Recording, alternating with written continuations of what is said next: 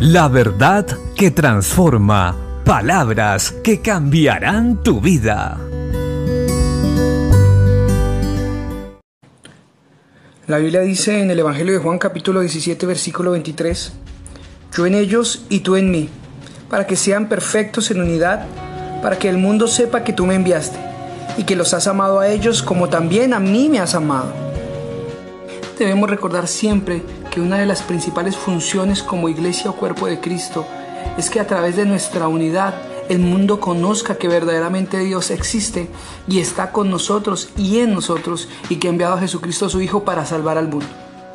Por esta razón no podemos descuidarnos, aunque por un momento no podamos congregarnos físicamente o tal vez en tu país ya lo estés haciendo poco a poco, pero recuerda, guarda tu corazón de celos, contiendas, iras, enojos, divisiones, que son obras de la carne y que hay que hacerlas morir para que la iglesia produzca fruto y fruto que agrade al Señor, fruto que permanezca y, sean para vida eterna.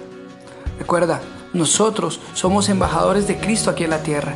La iglesia es la representante de Dios aquí en la tierra y debemos hacerlo de la mejor manera, de la manera adecuada, porque Dios es digno de ser exaltado y de ser dado a conocer de la manera correcta.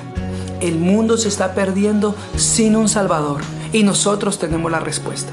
Dejemos de pelear entre nosotros, dejemos de tener iras y contiendas, divisiones, dejemos de hablar mal, de estar en chismes y empecemos a trabajar por lo que verdaderamente importa. Y es que demostremos a través de la unidad y el amor que Jesucristo es amor, que dio su vida por todo aquel que está necesitado, enfermo y sin esperanza. Nosotros somos el ejemplo al mundo de una verdadera familia, de un verdadero cristianismo, de la verdad.